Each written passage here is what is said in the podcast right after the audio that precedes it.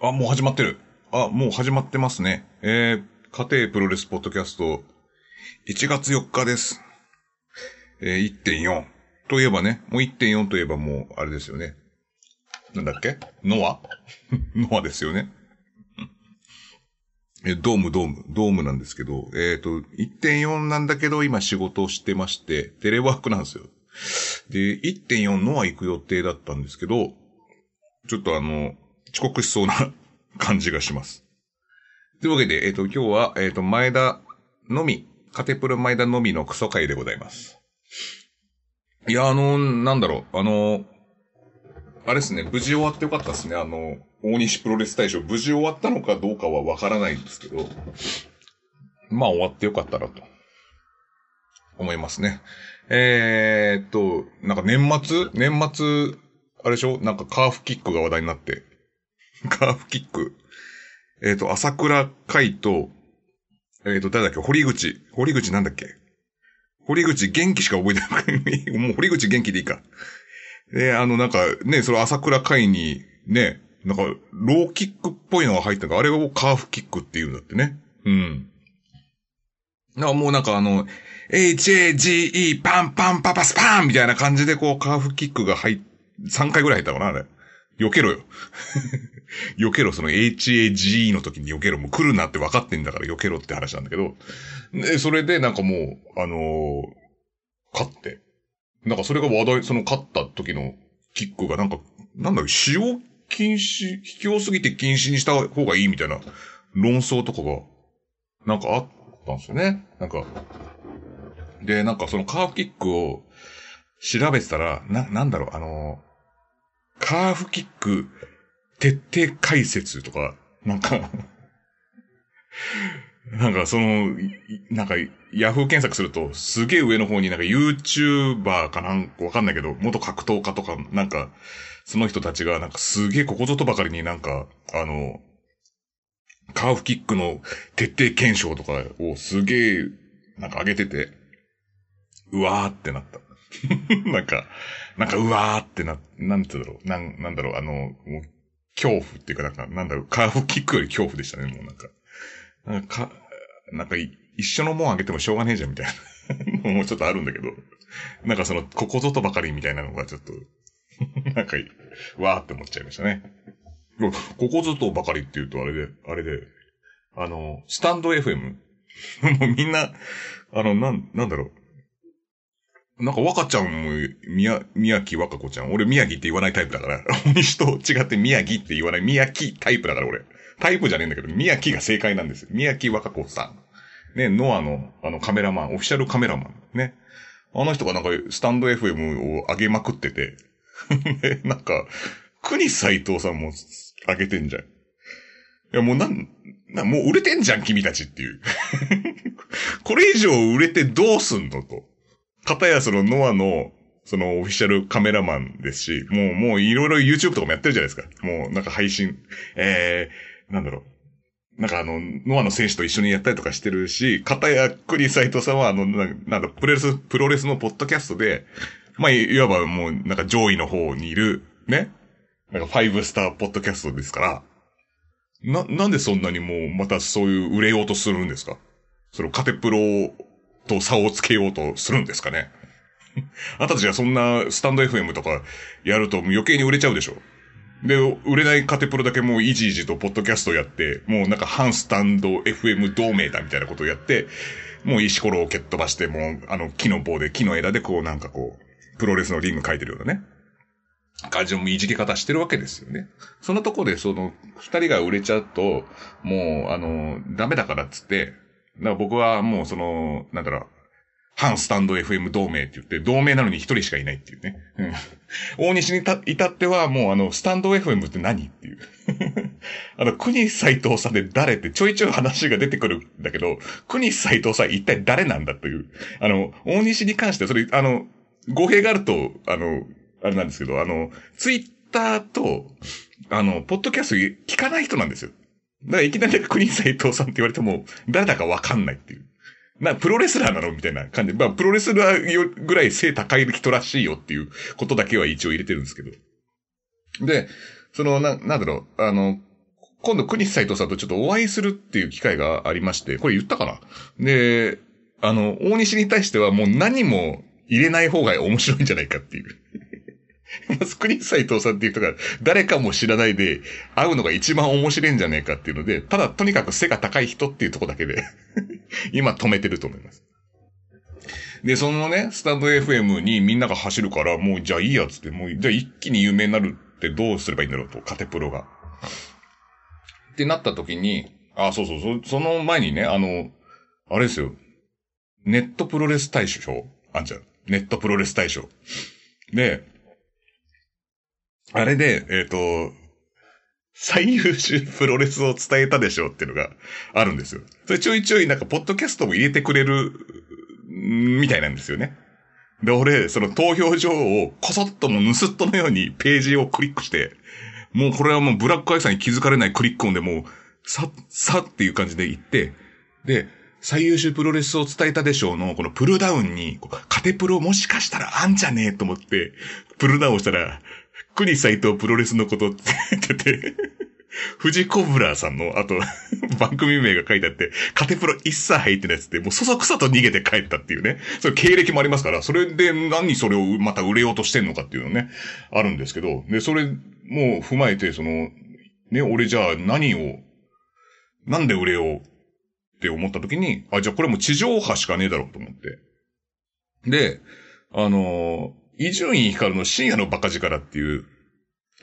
あの、やっぱラジオの帝王といえばね、伊集院光なわけじゃないですか。で、伊集院光の口からカテプロっていう名前を出せば、なんか、なんかあるんじゃねえかと。もう、ラジオの帝王にカテプロっていう4文字を言わせたいっていうため、がために、えー、あの、カルタ合戦っていう、あの、リスナーの投稿をする、あのー、なコーナーがあって、で、そこにちょっとカルタ合戦会だっけ？の、えっと、お題が焦点の没お題カルタの他行っていうのがあって、そこに5通ぐらい投稿したんですよ、僕。で、これラジオの帝王に読まれたいからってって、ラジオの帝王にこうカテプロっていうのを出してほしいっていうのがあって、で、それでやったら、見事、あの、採用されたんですよ。で、伊集院さんの口から、カテプロっていう言葉を出してくれたんですよね。ただ、その見返りが、あのとんでもない大下ネタなんですよ。で、なんかリスナーさんの人が、それ気づいたらしくて、なんか、とても既婚者と思えない なんか、投稿みたいなこと書いてあって、ひたすらカテプロを汚したっていうことしか結果なか、なんなかったっていうね。で、その、下ネタのやつ以外も4つ送ってるんですよ。それが、やっぱ採用されなかったんですよ。やっぱでも、なんとなく、ああいうの好きだろうなっていうので、やっぱ送ったやつが、やっぱ採用されましたね。その時は。うん。で、あと、その時にカルタ合戦のやつで、あの、その今週バトルするっていうのがあって、二つのそのテーマでバトルして、で、勝ち抜いた方がまたさらに新しいお題で戦うみたいな勝ち抜き系なんですよ。で、その勝ち抜きじゃない予備にあるお題でもなんか投稿していいらしくて。で、その投稿した時に、もしなんか例題っていうのがあって、その例題で読まれると、なんか、伊集院から深夜のバカードっていうカードをもらえるんですよ。採用された人には。ただその例題で確か読まれると、サイン入りの、伊集院さんのサイン入りの深夜のバカードがもらえるっていうから、じゃこれもちょっと応募しようかなと思って、で、辻のぞみボーボーカルタっていう、辻のぞみさんが、えっ、ー、と、なんだ、えー、ブログをし、やったら、なんか、変なとこからの炎上があったみたいなのを、ちょっとお題にして面白くやるみたいな、の投稿があるんですけど、そこにも投稿したんですけど、まだそれ、なんか、この、次回対決の方に選ばれてないんで、もし例題である、もしかしたらもう一回カテゴリー読まれるかもしれないです。でもこれ、こっちの辻のぞみボーボーカルタの方が僕は自信があったんですよ。だから、読まれたらいいなって言って読まれなかったらすげえ恥ずかしいんだけど。まあ、その、辻のぞみボーボーカルタはもし、ちょっとよ、あの、次、次回対決になったら、ちょっと注目してみてください。はい。で、あと、なんだろう。あとね、あの、ビジネスウォーズっていう、ポッドキャストがあるんですよ。あのー、これ面白くて、よく聞いてくださいって言ったら、ピューサクさんかな？ピュー、リスナーさんのピューサクさんが、これ面白かったって言ってくれたんですよ。で、これ、本当ちょっと聞いてほしいんですけど、なんか、日本放送のラジオドラマで、任天堂 VS ソニーのゲームハード戦争、プレイステーションと任天堂64のハード戦争を、え、なんか、なんだろう、半沢直樹的な感じで描かれたラジオドラマがあるんですけど、それめちゃめちゃ面白いんです。で、あのー、ナレーションの方が、春風亭一之輔さんっていう落語家の方なんですけど、そのナレーションもすごい素敵で、で、なんだろう。あの、セガとかも出てくるんですよ。ちょっとなんか、その任天堂とソニーの間にちょっと割り、割り込んでくるセガの、セガサターンっていうハードがあるんですけど、まあそれがもうちょっと ECW っぽい扱いで 第三勢力みたいな扱いなんですけど、でも僕はセガ好きなんで、その時当時はセガをすごい推してましたね。でもセガは、まあ結局プレイステーションに負けちゃうんですけど、なんかそのセセガのクタラギさん、あ、クタラギさん？はソニーか。あれ？クタラギさんがソニーの人か。そのクタラギさんが主人公なんですよ。で、あと、えっ、ー、と、山、山内会長っていう任天堂の人の、なんかもう重鎮みたいな感じの人がいるんですけど、その人との戦いみたいなのを描かれてるんですけど、まあ僕的にはなんでいいの検事が入ってないのかなと、ちょっと飯野健治は入れるべきだったんじゃないかなとちょっと僕思いますね。飯野健治さんって、あの、すごいプロレス的な、もう見た目もプロレス的な方なんですけど、なんかロン毛で、すげえデブで、なんかでかい、でかい人なんですけど、もう冬木行動みたいな？シルエットはまんま冬木行動みたいな感じなんですけど、その人が確か、えっ、ー、と、エネミーゼロっていうソフトがあったんですけど、それをなんかあの、プレイステーションの発表会かなんかで、新作の発表会で、プレイステーションのロゴを、このぐにゃぐにゃに曲げて、あの、VTR でね。で、それでセガサターンにするってなって、で、セガサタンからこれから出しますみたいな感じで、その、プレイステーションの発表会でしちゃうみたいな。ちょっとプロレス的な、本当考え方もプロレス的な人なんですけど。で、その人もちょっとプレイステーションとセガのこのハード戦争がいかにこう、過激だったかっていうのをちょっと、あのー、指し示すエピソードみたいな、その E の検事の行動とかが。で、この人はちょっと面白くて、なんか、300万本売れる RPG 出しますみたいな。いきなり。300万本って言うと、ファイナルファンタジーとかドラクエしか届かない領域だと思うんですよね。それを僕作りますって言って、そのファミ通とかのあの、発売予定のとこに300万本 RPG カッコ仮って書いてあるんです。そ のまんま、そのまんま。とか、それで、まあ、それで発売することはちょっとなかったんですけども、いい、いいの健二さんってあの、もう今亡くなっちゃった方なんですけど、まあそういうのいろいろあったりとか、あと、任天堂の、まあその、まあこれでも出ると思うんですけど、その、ポッドキャストでも。任天堂の、えー、っと、え、なんだっけ、あの人。マリオの生みの親の宮本さんか。に対して、あの、64のマリオってカメラワークもうちょっとよくできましたよね、みたいな。とか、平気で言っちゃうような、ちょっと、トンパチな感じの方で。なんかその人が、なんかすげえファミ通の紙面を盛り上げてたなっていうのは、すげえ覚えてる。うん。でも、ゲームは D の食卓以降はあんま売れてないですね。ぶっちゃけあんまり、あ、でも、風のリリアルサウンド、風のリグレットは好きだったな。うん。あとはそんなになんか、大したことねえなっていう 感じなんですけど。だからあの、300万本 RPG ってどういうの出すのかなってのは、すごい、あの、今となっては気になる。あと、リアルサウンド、霧のオルゴールってちょっと怖い系のやつで、リアルサウンドってなんか画面真っ暗にして、で、なんか音だけで楽しめみたいな、コントロールパッドを握って、ひたすら黒い画面を見て、音だけで楽しむみたいな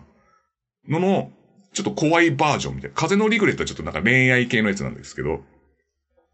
なんかそれもどうなったのかななんか今発売してほしいなって、もし残ってたらね。それも発売停止、中止になっちゃったんじゃないかな多分。あの、開発中止か。になっちゃったと思うんですよね。なんかいろいろあるんですけど、まあ、トータルして、あの、俺のやった活動は、ゲーム伝えたでしょうだったっていうね。ななんかないですか？そのゲームの、あの、そういう、なんかネットゲーム大賞、ホホワイトアイさんとか やってないですかね？ちょっと探してみようかなっていう。俺のやってることをゲーム、一番伝えたのはゲームを伝えたでしょうで。うん。で、あと、な、何話すかな。えっ、ー、と、あ、そうそう、30日に大西プロレス大賞が終わって、で、その後、みんなで高所さんに行ったんですよね。水道橋のあの、まあ今めちゃめちゃ有名になってますけど、もうみんな高所に行ってますからね。プロレス終わったら高所、みたいな。で、まあ、それ美味しい、すごい素敵なもうなんか、店があるんですよ。すごい美味しいし。店主さんもすごいいい感じの人だし。で、そこを行った後に、なんか浅香さんが、あの二人、赤羽行きますよね通りますよねって言って、あ、僕、わらびだから、まあ、水道橋で帰るの秋葉原行って、で、その後赤羽だから、あ、うん、そうだよね、途中道だしって言ったら、あの、赤羽でちょっと、あの、秋田書店の人たちが飲み会やってるんでちょっと来ませんか？一緒に行きません？って言われて、ああ、別にまあ30日だし、もうやることもねえだろうし、で、もう大西プロレス大賞終わって、あと、まあ31日にまあ、編集やってあげればいいだけなんで、まあ、いいんじゃないですかつって。じゃあ行きましょうって言って、行ったんですよ。で、秋田書店って、あの、またこれ 語弊があるかもしれないですけど、まあ、あの、ジャンプがあって、で、えー、っと、マガジンがあって、あの、少年誌ね、ジャンプ、マガジンがあって、もうサンデーがあって、チャンピオン、そのチャンピオンを、の、あの、発行してる会社で、まあ、編集者。まあ、なんか、ここの ECW 的なものが分かっていただければいいんですけど。で、その方の副編集長で、あの、黒沼さん、黒沼さんっていう方がいて、黒いに、もう真っ黒の黒に沼。で、黒沼さんっていうもう開示行った方がいいんじゃねえかっていうね、マガジンのヤンマガの感じだよなっていう。その黒沼さんっていう方が副編集長なんですけど、あの、カテプロで、えっ、ー、と、第1回の、えっ、ー、と、イベントをやった時に、えっ、ー、と、うららちゃんはプロレスなんて大嫌いっていう漫画があったんですけど、そのコラボした、あの漫画があって、で、そこの堀先生の担当だった、当時担当だった人なんですけど、まあ今出世して副編集長になって、で、この人が、あの、なんか、すごい面白いんですけど、まあ、プロレスがすごい好きで、その黒沼さんって方も。で、あの、サブカル系がすごい好きなんでしょうね。うん。なんか T シャツもすごいメッセージ性が強い T シャツ。だから電気グループの T シャツだったりとか、なんかそう、すごい、なんかそっちの僕も好きなタイプの、あの人なんですけど。で、なんか新人研修、その秋田書店の新入社員が来て、で、その新人研修の時に、えっ、ー、と、あの、フリーダムズ。ダムズって俗に言われるダムズですよね。あの、デスマッチ。まあ、黒沼さんのデスマッチがすごい好きな方なんですけど、それを見せるっていうで、秋田書店ってなんか、この、まあ、関係ないわけじゃないと思うんですよ。なんか、こう、ちょっと、リアルな、あの、なんだろう、波動とか出ないじゃん。カメハメハとかのハ出ないんですよ。もう拳と拳で不良が殴り合うみたいな、クローズだったりとか、あとは、えっ、ー、と、品川博士のやつ、ヤンキーの漫画あるじゃないですか。あれとか、デメキンとか、あとはあの、グラップラーバキ。うん。で、リアルな格闘とか喧嘩が多いような漫画が多くて。だから、やっぱリアルなものっていうと、やっぱりそう、ダムズとかも血で出て超リアルじゃないですか。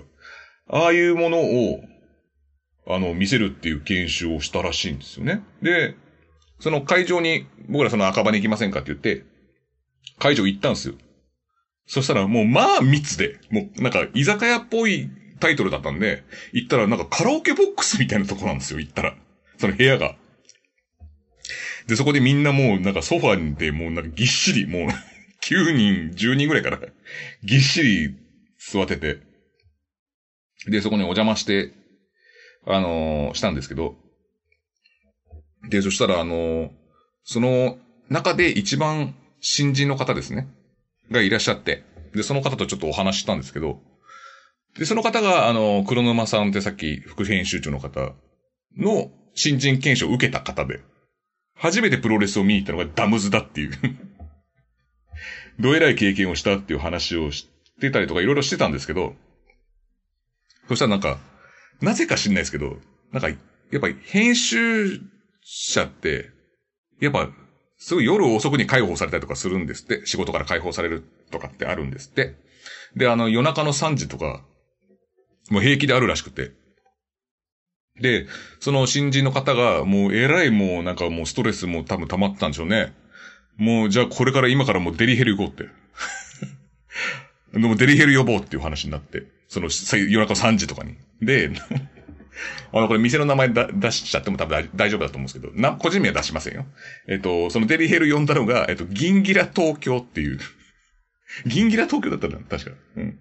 ギリギリ、ギリギリじゃない、ギンギラ東京、ギンギラ東京っていうとこで、なんかそのギャル専門店みたいな。デリヘル、ギャル専門店のデリヘルで、なんか白いギャルと黒いギャル選べますみたいな。で、その新人の方は、あの、背が高い 女の子が好きだと。僕よりもいわば背が高い方が好きだということで、まあ、その、こう指名したらしいんですよ。で、あのー、まあ、ことが終わって、で、まあ、なんかいい感じの子だったらしいんですよ。その、まあ、目標というか、まあ、その、その性癖に合った子がちゃんと来て、で、あの、その新人の子も、あの、出るときに自分の顔にかかるぐらい、もう、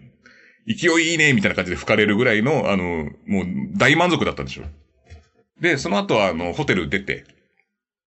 で、その後になんか、ちょ、コンビニ寄りたいんだけどって、その女の子が言って、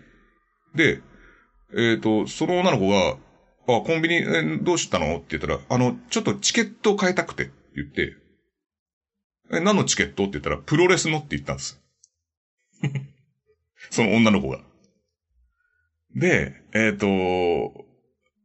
その、新人の子は、あ、プロレス俺も見たことあるよ。会社のその研修で、フリーダムズっていう団体知ってる？って聞いたんですって。そしたら、その女の子が、え、ダムズ？って言ったんですって これもう絶対もう言ってるよね 普通、フリーダムズって言った時、ダムズっていう答えが返ってこないじゃないですか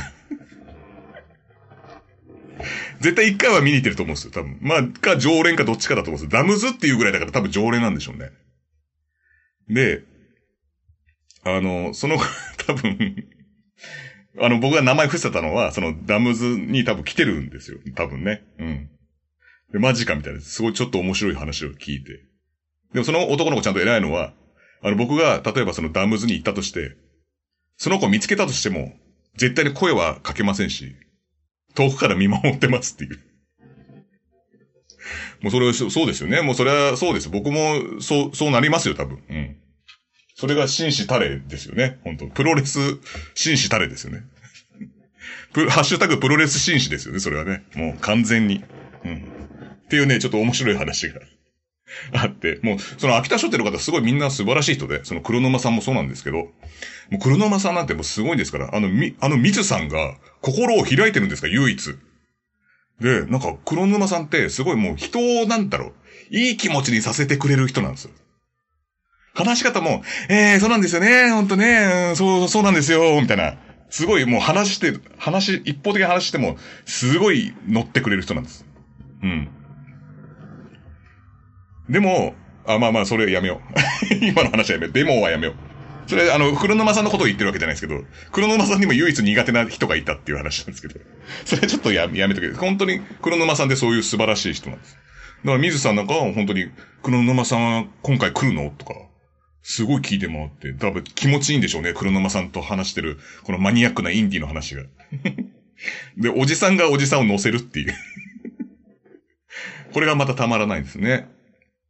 だからもうなんかそういうね、ちょっとやっぱり、あの、秋田書店のチャンピオンのね、あの不良漫画の人なんて結構悪が強そうですからね、やっぱそういうの、務まんないでしょうね、そういう、やっぱりそういう人じゃないと、やっぱり。ああ。だからまあ、黒沼さんの話になってしまいましたがこれちょっとプロレスファンの中で黒沼さんっていうのちょっと、キーワードとして置いてください、これ。で、あとね、まだあんのかよっていう話なんですけど、えっ、と、1月3日にちょっとプロレス始め、初詣行きました。えっ、と、1月3日 DDT のお年玉工業、3000円の工業行ったんですよ。それもなんかたまたまなんかメールが来てて、あの、ファンクラブ優先みたいな感じで書いてたんで、あ、じゃあ行こうかみたいな話になって、たまたま行こうかみたいな話になったんですね。で、なんか、結構いい席で、あの、イ列、あ、じゃあね、ロ列か。イロハニホヘと ABCD ってあって、で、ロ列だって言うから、あ、じゃあ 2, 2番目の2列目のじゃあいい席だなって、後楽園ホールで。なかなか座れないですよ。で、そのいい席だなって言って、大西さんにあの、ロ列の画像を送ったんですよ。あの、これ、石板これだよって言って。そしたら、ロ列、うん、結構、じゃあ、後ろの方じゃないって言ったら、え？と思って。いやいやいや、ロ列って2列目だよと思って。あれ？うん？あ、見にくい。あ、コーナーとかがあって見にくいのかなと思ったんですよ。コーナーポストがあって。あ、まあ確かにコーナーとかあるかもしんないね、みたいな話が通じなくて、全然。大西さんどうやら、あの、あいうえお順で、まあこれ前話したと思うんですけど、あいうえお順で、あいうえおから、ラリルレロまです。和音まで多分、あの、列があると思ってたんですよ、後楽園。いや、いろはで ABC だからって。あんた今まで、この G とかのやつってどうやって座ってたのっていう話になって。もう、これプロレスを見て、もう、多分7年ぐらいなんですよ。7年ぐらい、もう7年、プ女子じゃない、もうプジュ、プ熟女ですよね。プ熟女なのに、その7年も見たらもうプ熟女ですよ。そんな人がね、もう ABC でわかんないっていう、席順が。もう列がわからないっていう。7年も経ってもっていう人の、えっ、ー、と、プロレス大賞が前回ね 行われたわけなんですよ。それに翻弄されてるこのリスナーってどういうことなんだろうっていうのもあるんですけど、まあそのお年玉工業行ったんですね。で、まあさすがですよ。面白かったですよ。あの、やっぱ DDT らしさが光ったのはやっぱ男色 D の笹団子マシンがやっぱ出ると、やっぱり DDT らしさが出ますよね。あの、その日はなんかあの、高木さんをみんなでボコろうみたいな、まあ、結託するんですよね。青木真也と、笹団子マシンと、もうさん付け問題はもういいよ。触れないからね、俺。さん付け問題触れないです。男色 D のと、で、えっ、ー、と、結託して、で、あの、高木三四郎をボコボコにしようみたいな感じになって、で、結局、青木真也が監獄固めをかけてる間に、D のと、その笹団子マシンはどっか行っちゃうんですよ。で、そしたら、しばらくしたら戻ってきて、袋を持ってるんですよ。で、袋持ってて、で、ここに高木三四郎の財布があるぞ、つって。で、やめろーなんつってんですよ、高木三四郎が。で、財布の中見たら2万9千円入ってる、つって言って、これを、1万円、1万円9千円に分けてみんなにプレゼントしよう、みたいな。そしたら、高木三四郎やめろ、フォローも何もしてないの、リツイートもされてないのに、とか言って。だから D のが、はぁみたいな。あんたリツイートとか、そういうフォローとかないと、お金あげないの？みたいな感じ。こんな会場に来てくれてるお客さんが一番のお客さんじゃない？みたいな、ブワーって盛り上がって。で、それでもう、あの、今からこの袋の中にある半券を、高木三四郎、この韓国固めをかけられてる高木三四郎引かせますので、その席の番号の人は、後で受付に来てくださいと。で、1万1万9000円のどれかあげます、みたいな話で。で、それでなんか、韓国固めやられながら、引かねえ引かねえっつって、引けお前いいから引けとか言って無理やりこう、韓国固めをし、を締めて、引かせるんですよ。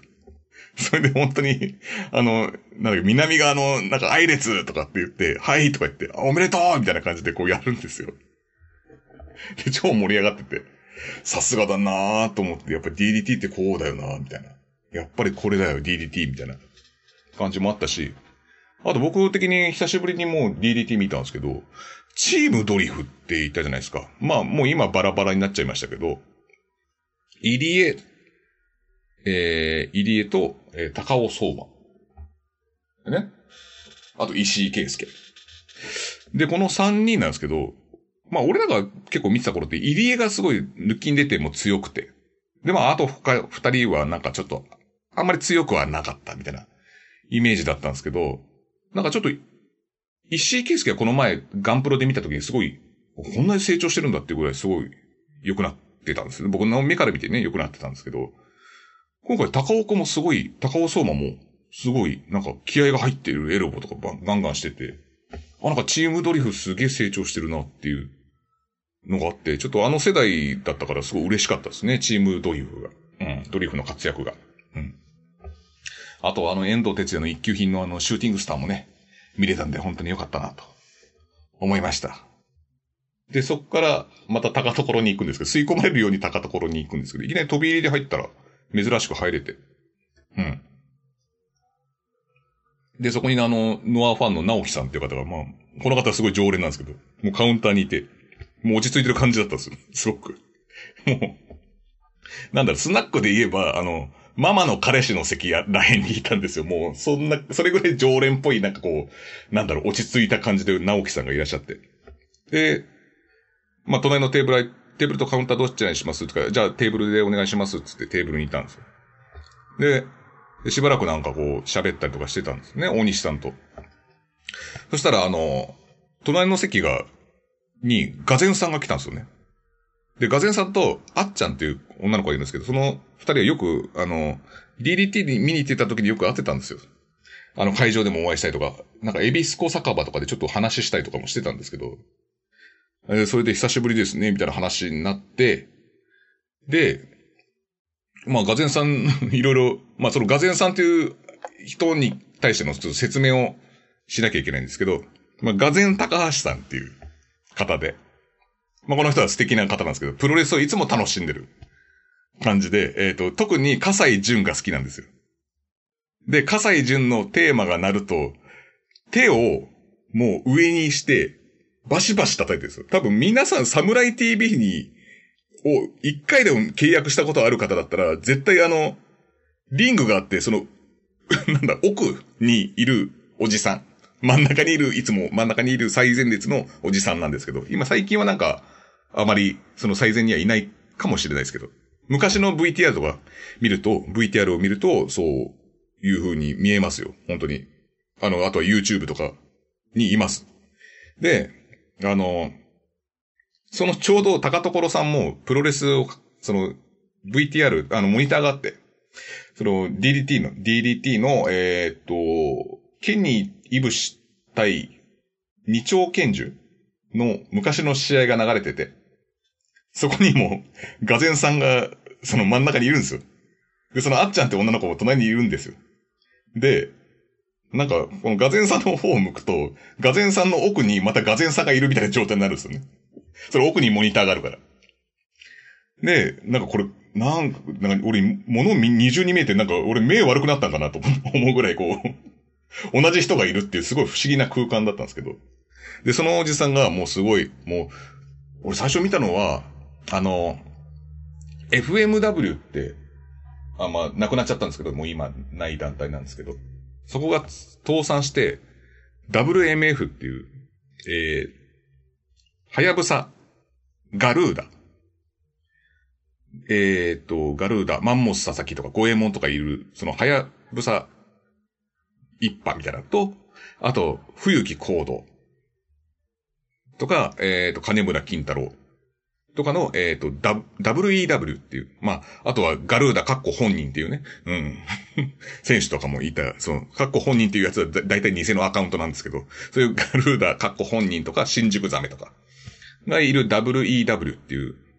まあ、こっちはちょっとエンタメ系の団体。で、WMF の方は、まあ、ちゃんとプロレスを見せるみたいな。プロレス一本でモニターも、あの、スクリーンもないような感じだったような気がするけど、まあ、スクリーンでスキットやるようなタイプじゃないプロレスをやってた。で、その WEW のを見に行ってた時に、僕ガゼンさんを初めて見たのかな、その時。で、いつも、すごい楽しそうに見るおじさんだなってずっと思ってたんですよ。あの、ガゼンさんのことをね、その頃から。多分2000年代初頭ぐらいですよ、多分。うん。2000年、2002年かなぐらいかな、多分。で、それでずっと、あの面白いおじさんだなと思ってたんですよね。その楽しそうにいつも拍手したりとか。で、ガゼンさんの特徴としては、頭より上でこうやるんですよ。拍手を。一発でわかると思います、多分。はい。そのガゼンさんっていう方。で、その子、その方とちょっとお話をする機会があったんですけど、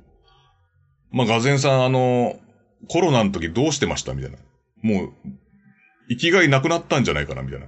話もされてて、されてて。で、なんか、あの、やっぱり、コロナ明け、今でも覚えてるんですけど、あの、ガンプロ行ったんですよ。明け1回目、コロナ明け1回目の感染がガンプロで、板橋だったかなって、確か。うん。で、確か板橋だったような気がするんですけど、で、その時に、もう会場全体が愛おしくなったって言ってました。もう客もこのリングも、もうこの会場全体がもう愛おしくなって、もう感動したって言ってましたね。それはそうでしょうね。あんだけこう楽しんでた方が、一気にはい、プロレスもうダメです。会場来ちゃダメですっていうなったから。だからね、で、そのガゼンさんが言うには、あの、やっぱり、思うのが、今までってすげえ幸せだったんだなっていうところ。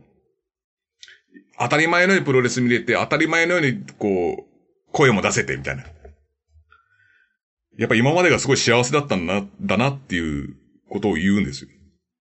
でもあなたの場合、楽しみ方って、今までのがフルじゃったの？フル弱じゃなかったのっていう。今まで、今までが幸せだったんだなっていう、感謝の気持ちを、こう、あ、温めた後の、こう、コロナがなくなった後のガゼンさって相当すごいと思います。あの、あの楽しみ方以上に楽しむってことでしょ？もう相当なフルパワーで多分楽しむから、これすごいなと思って、もうやばかったですね。で、あの、やっぱりあの、笠井さんの話になったんですよ。やっぱ、笠井淳、やっぱ好きですよね、みたいな話で。僕が見たとき、あの、生で見たときもありましたよ。あの、笠井カバン、あ、じゃえっ、ー、と、ガゼンカバンって言って、あの、ガゼンさんがこう、カバンを投げるんですよ。そうすると中に、そのカバンの中に制汗スプレーが入ってて、それを相手にプシューって吹きかけるっていうのがあって、それ結構おなじみのムーブだったんですよ。で、いや、あの時は嬉しかったですね、みたいな話になって。で、あれを最初やったきっかけって何なんですか？って聞こうとしたら、いや、それはちょっとまた時間がある時にって言って、なんか to be continued みたいなされたんですよ、僕。すげえその話聞きたくて。でもちょっとまあ確かにお互い終電がちょっと、あの方も松戸に住んでらっしゃいますから、まあ確か話く長くなるだろう、な、長くなるだろうなと思って。で、でもなんかその、あのカバンがきっかけで、とかで、なんかやっぱり、ガゼンさん地方にも行くらしいんですよ。そうするとやっぱり、あ、あの時のあのガゼンさんですよね、みたいな、地方でもやっぱ言われるらしくて、声かけられるようになったって言ってましたね。あの、そう、カバンがあってから。高橋カバンから。で、いや、すごい嬉しかったですよって、地方の人にも声かけていただけるなんてって言って、言ってましたね。だからなんかすごいですよね。地方にまで行って、声かけられるってなかなかね、もう僕の場合、あの、うどんプロレスとかその、あれがあるからですけど、もうそれ、何も関係ないし、前、前なんだ？前段階もなしでそれいけるっていうのはすごい、ニュートラルの状態で声かけられるってすごくないですか？で、その後に、あれ、ガゼンさん、ちょっとあの、親指どうしたんですかつって。親指包帯巻いてたんですよ。